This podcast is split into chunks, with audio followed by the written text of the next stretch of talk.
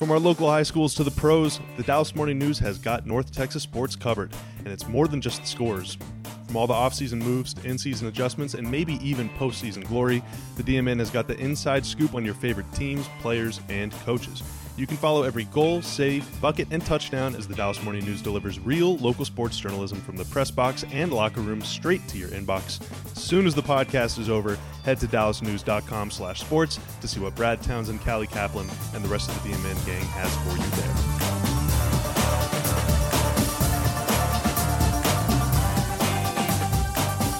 Hello, hello, welcome to Mavs Daily, where every day we're breaking down a question, event, news, or trend having to do with the Dallas Mavericks. My name is Bobby Karalla. Once again, this is going to be a solo one. I'm recording this on Saturday night. Uh, by the time I got home on Friday after the game, it was already very, very late, and there was really nothing productive to say um, because the Mavs lost, and it was what it was. We witnessed an all time great performance by Kawhi Leonard. He had 45 points, including, I believe, 29 of them in the second half on only 14 shots, I want to say. And he was guarding Luka Doncic for the entire game. And so Kawhi, you know, on a night when when no one really on either team outside of Tim Hardaway Jr. for stretches and Luka in the first quarter, and I guess Reggie Jackson in the first quarter as well. I mean, Kawhi was the only constant. All those other guys were up and down, and everybody else on both teams pretty much just down. It was a it, it was a pretty poor offensive showing by both teams, but Kawhi was able to rise above it and deliver just an all-time performance, and uh, he was able to save the Clipper season. And so now here we sit on the eve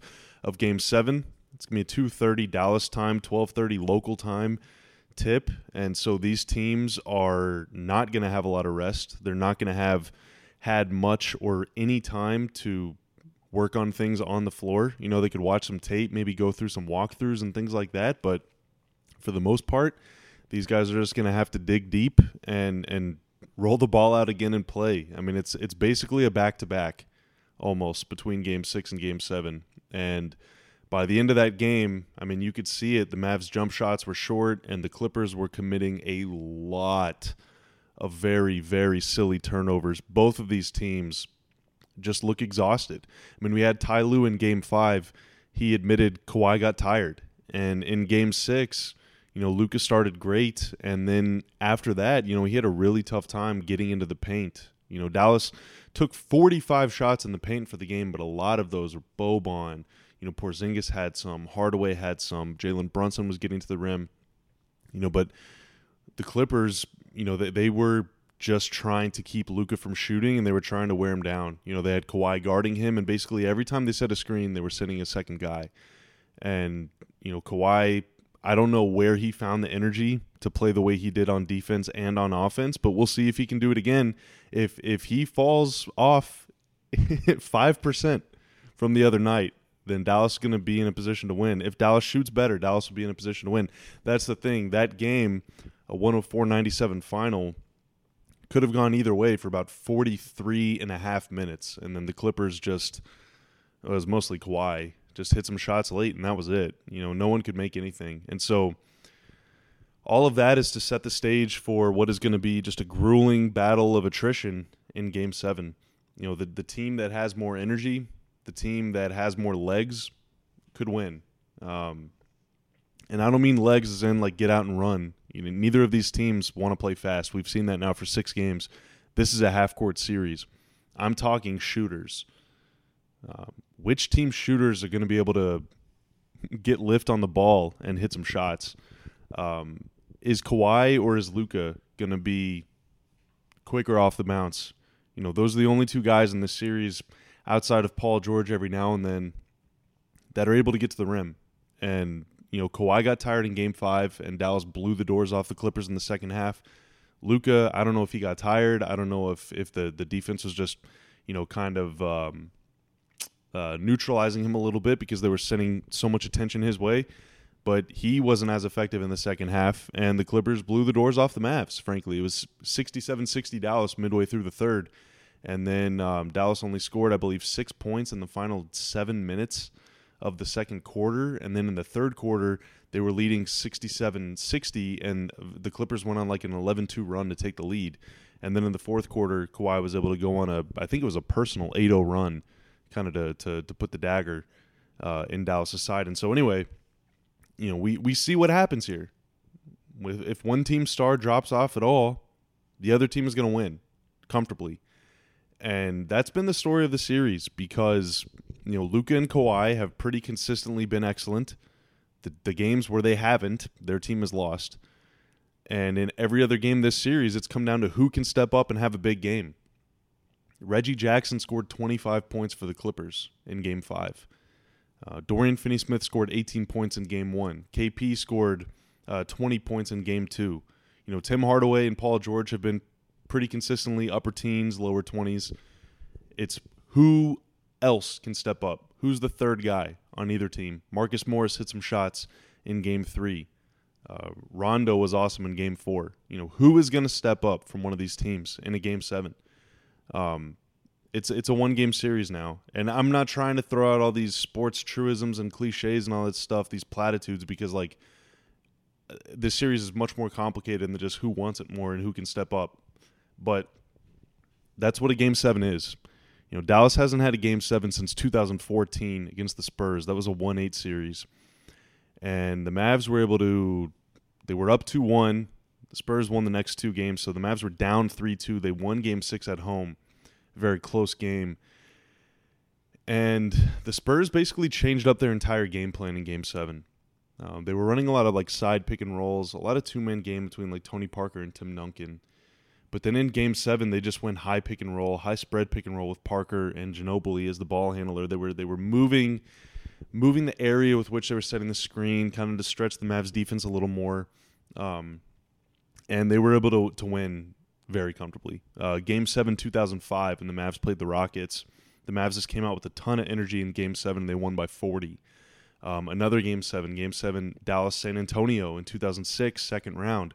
The Mavs jumped off to a 20 something point lead in the first half, and San Antonio came clawing back and actually took the lead with 30 seconds left or whatever it was, and Dirk saved the day with an and one on the next trip down the floor. And so in a game seven, anything can happen, but here's the one thing that has to happen is that you got to be ready to play. Because in those three games I was talking about, the Mavs blew the doors off the Rockets, the Spurs blew the doors off the Mavs, and then the Mavs were blowing the doors off the Spurs, and then the Spurs came back and almost won. So anything can happen. Anything can happen. Nothing that happened before matters. Uh, outside of, you know, tactically and in and, and the information bank that's inside your brain. But now the Mavs know everything the Clippers want to do. The Clippers know everything the Mavs want to do. Uh, so here's what I think is going to happen in Game 7. Uh, from the Mavs standpoint, Boban was minus nine in game five. He was plus five in game six. I wouldn't be surprised if he's your starter again in game seven uh, with a potential quick trigger if the Clippers start hitting some threes. Um, the Mavs showed in game six that when, when it's Cauley-Stein out there, even if it's Dwight out there, they're going to play uh, man. They're not going to play zone. They're only playing zone if Boban's out there. Uh, sometimes Dwight, but Dwight's not getting many minutes. That could be the other adjustment. Maybe Powell starts instead of Boban, um, but you keep the Boban play in your back pocket because the zone has been effective in the last two games. Uh, just has been, and and most importantly, the zone has kept Rondo off the floor.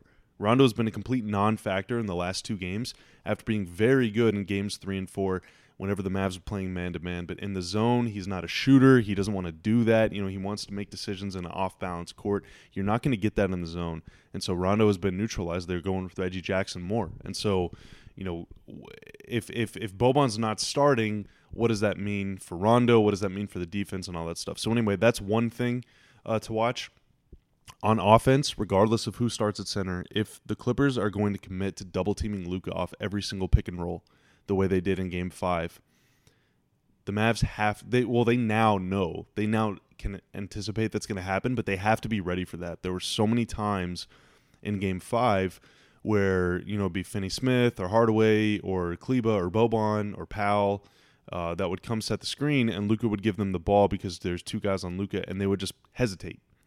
They wouldn't know should I shoot, should I put the ball on the floor, attack the rim, should I look for a pass? If so, am I going to the corner? Am I going to the wing? Am I resetting going back to Luka? They have to be ready for this. The Clippers were voluntarily playing three on four for an entire game. Dallas was able to beat them a few times, but they weren't able to do it enough. They were not able to do it enough. And so the Clippers, if they're going to continue defending Luka that way, especially with Kawhi, there's a couple ways to beat it. First off, you can use Tim Hardaway Jr. as a screener all the time. Because if Hardaway catches, he's going to shoot. You do not have to worry about Tim Hardaway taking a jump shot. He is more than ready to shoot at a moment's notice. And if they leave him open, he will more than likely make those shots. And he can also, if there's a closeout coming but it's sloppy or late, he can put the ball on the floor and get to the rim. He can make simple reads as well, uh, passing. And so Hardaway is a very dynamic pick and pop partner for Luka. Uh, secondarily, if they're going to put Kawhi on Luka at the start of a play and they're going to double team him, Porzingis, Kristaps Porzingis can be the screener for Luka. I think a big reason why he's been more of a spot up shooter throughout this series is because for long stretches of games, in fact, for some entire games, the Clippers were putting Kawhi on Porzingis. But now that Kawhi's on Luka, and and if if Kawhi's on Porzingis, I mean Porzingis sets a screen for Luka, Kawhi's going to switch onto Luka, and that kind of nukes the play, makes Luka work hard and all that stuff. But if Kawhi's on Luka, somebody else is on Porzingis. And so if Porzingis sets the screen and they double, Porzingis is going to be open for three. Or he can cut to the rim, Luka can give it to him, and he can either make a simple pass or shoot himself from five feet, you know, uncontested. If they switch, Kawhi goes on to Porzingis, then all of a sudden Luke is one on one against Morris or Batum or Reggie Jackson or Paul George, somebody else that he has a matchup advantage with. He's been able to score at will against all of those guys all series long. The only guy that's given him any trouble at all is Kawhi or two. So that's two things that I think the Mavs can do on offense. Um, and also Dwight Powell, we saw whenever the Lakers were sending two at Luke off every screen, Powell was able to make a lot of plays out of the pick and roll. He scored a career high 25 points against the Lakers in that game. And so that could be another adjustment as well, moving away from Boban or going to Powell earlier or or whatever. Uh, that could be so that's I guess three things the Mavs could do on offense. In addition to just make shots you know, just make shots and you'll be good. The Clippers, they make shots, the Mavs are in trouble. They shot 29% from three and still won. So that might not happen again.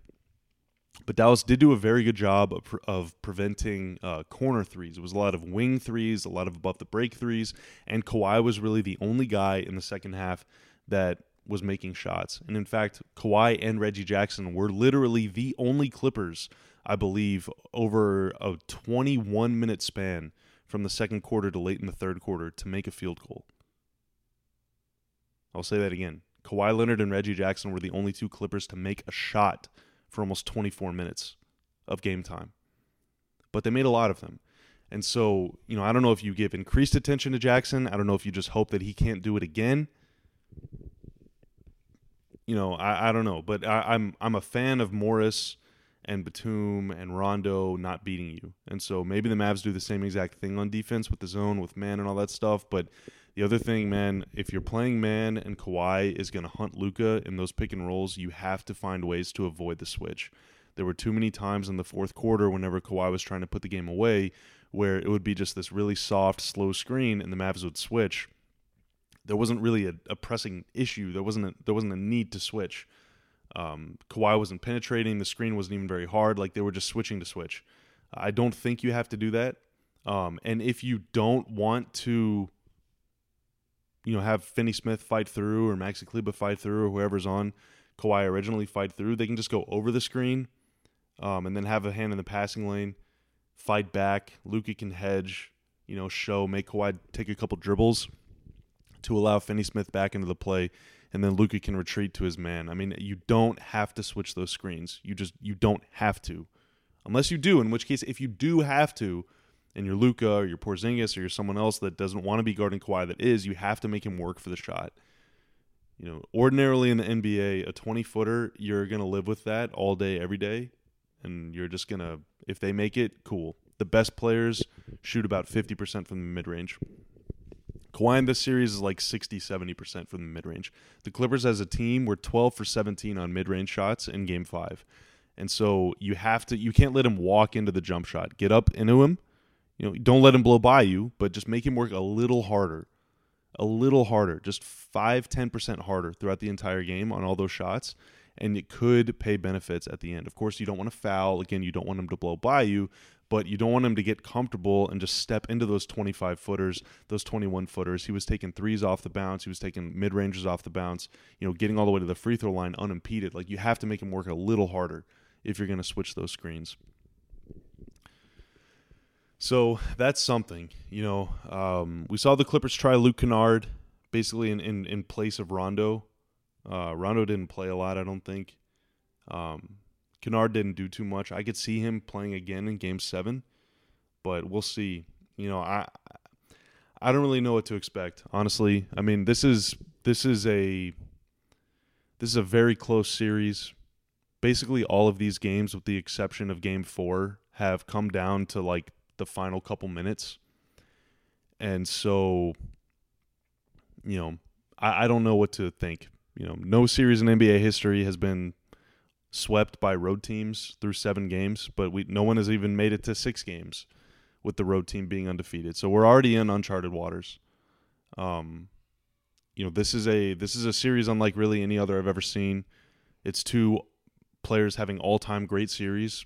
This is an all time great duel between Kawhi and Luka. They're just they're they're playing another sport compared to the rest of the guys on the floor. But with with timely contributions from Hardaway and Porzingis and Finney Smith, the Mavs have been able to win three, and with consistent production from Reggie Jackson and Paul George, the Clippers have been able to win three. And so now it's who wins this one. You know, who wins this one? And like I said, you know, it's going to come down to whose legs aren't as heavy, uh, whose other guys step up, who shoots better from three. Both teams shot very, very poorly from three in Game Six. If you're the Mavs, that cannot happen again if you want to win. Um, and and simply, I mean, it's going to come down to who fights harder. You know, who fights harder.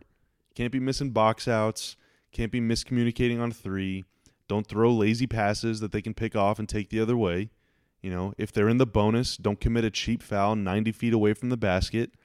If they're pump faking you from beyond the three point line, don't bite on the pump fake.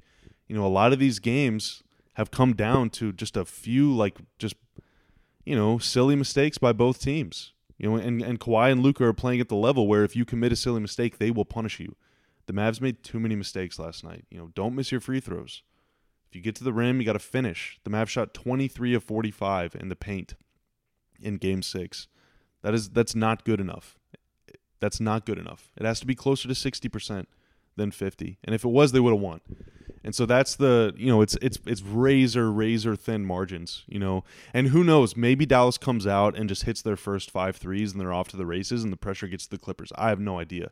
I mean I, I understand like the Clippers blew a three one lead last year but it just feels like everybody that's watching this series is just like memeing LA and just like waiting for Ty Lue to fall apart waiting for the Clippers to crumble under pressure. And I'm like what series are you watching? Ty Lue has been excellent in this series the Clippers haven't crumbled once. Like once. They haven't done anything.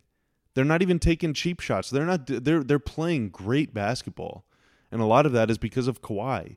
Like I you can't just expect the opponent to crumble because in in your mind you think they're soft or something. Like that's not how it works and that's not the reality of the situation.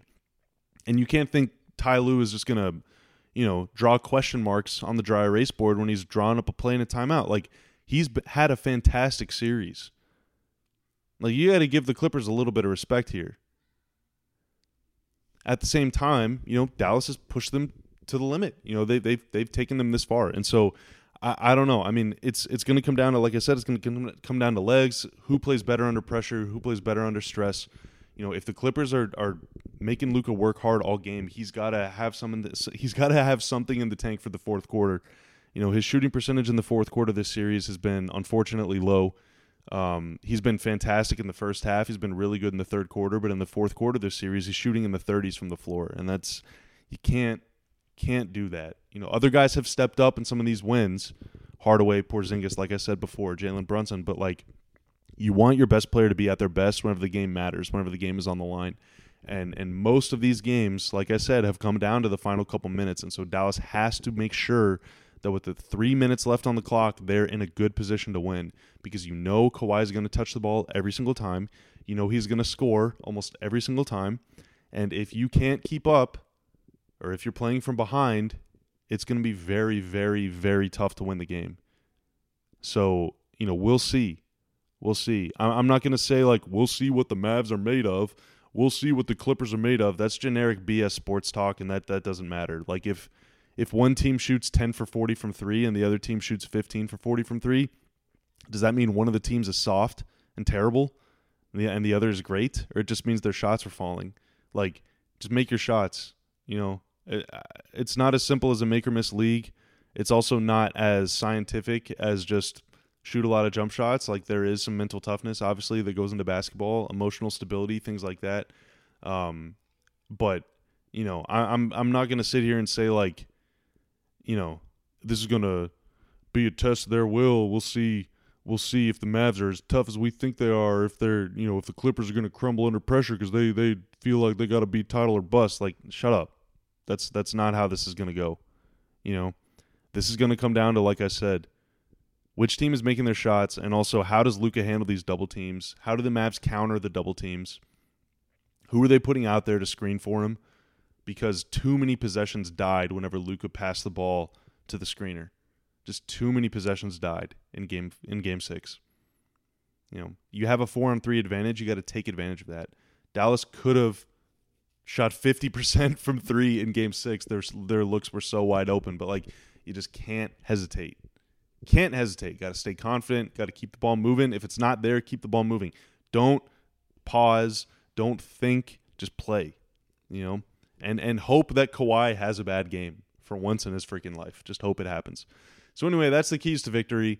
It's it's been just a, a, crazy series. It's been a privilege to watch it. Honestly, this has been some really really high level basketball, especially from the two stars. And you know, whatever happens, um, it's not going to change my opinion of either team. Honestly, I think the Clippers are one of the five best teams in the NBA. Um, I think the Mavs are right outside of that group. I think that you know they're right where they belong in the standings. They're the fifth or sixth best team in the West, uh, depending on you know who's wearing a jersey for the Lakers versus a suit, and they're probably the eighth or ninth best team in the NBA. But their ceiling, as we've seen, is very, very, very high. And so it wouldn't surprise me one bit if they beat the Clippers. It wouldn't surprise me one bit if the Clippers beat the Mavs. That's what it, that's what this series is supposed to be. It's a 7-game series. That's going to a 7th game. Like both these teams deserve to win. And I just hope, you know, obviously I'm a Mavs guy. I hope that the Mavs play like they deserve to win and I hope they don't play like they deserve to lose. You know, it would you don't want to lay an egg. You know, it would, it would be a bummer for the season to end on a on a very low note. Um, just as it would be awesome if they won. It would be it would suck if they lost on a buzzer beater. It would be great if they won by 40. It would be great if they won by one. You know, it, it doesn't matter if you, you win, you go on. You lose, you go home. And and frankly, like, you know, this is peak sports uh, theater. You know, the entire country will be watching this game, so it's gonna be awesome. But again, don't let it change your opinion of anything. You know, like I said, we've had six games of data to know what works, what doesn't, who's good, who isn't, who's slumping, who's hot. You know, the, nothing nothing new is going to happen. You know, someone could step up. KP could drop 30. Kawhi could have a bad game. Like something new could happen. Maybe Marcus Morris scores 25. I have no idea. Unsung heroes emerge all the time. But both these teams know everything about the other. We know everything about both these teams within reason. And so, you know, just sit back and enjoy it. Sit back and enjoy it. This is Luka's first game seven in his NBA career. But uh, I just want to point out that he's been in a lot of winter go home games, both inter- uh, internationally, you know, with Real Madrid, um, in the Euro League, and then also in Eurobasket with Slovenia. They went nine and zero oh in that um, in that tournament. Slovenia did, and I believe their last four games were all do or die maybe even their last five. I don't remember. And so, you know, he steps up in big games, but you know, we'll see. We'll see how many other guys do too. I you know, I hope it's I hope it's 15. But we'll see. It's been a great series. It's been a fun ride, and win or lose, I will uh, record another podcast after the game at some point, either on Sunday night or on Monday. Kind of a post mortem uh, one way or the other. You know, celebration party if they win, and then a uh, man, this is a bummer. What the heck went wrong if they don't? Hopefully, it's the former and not the latter. But either way, we will be back with you again after Game Seven on Mavs Daily. We'll talk to you then. See ya.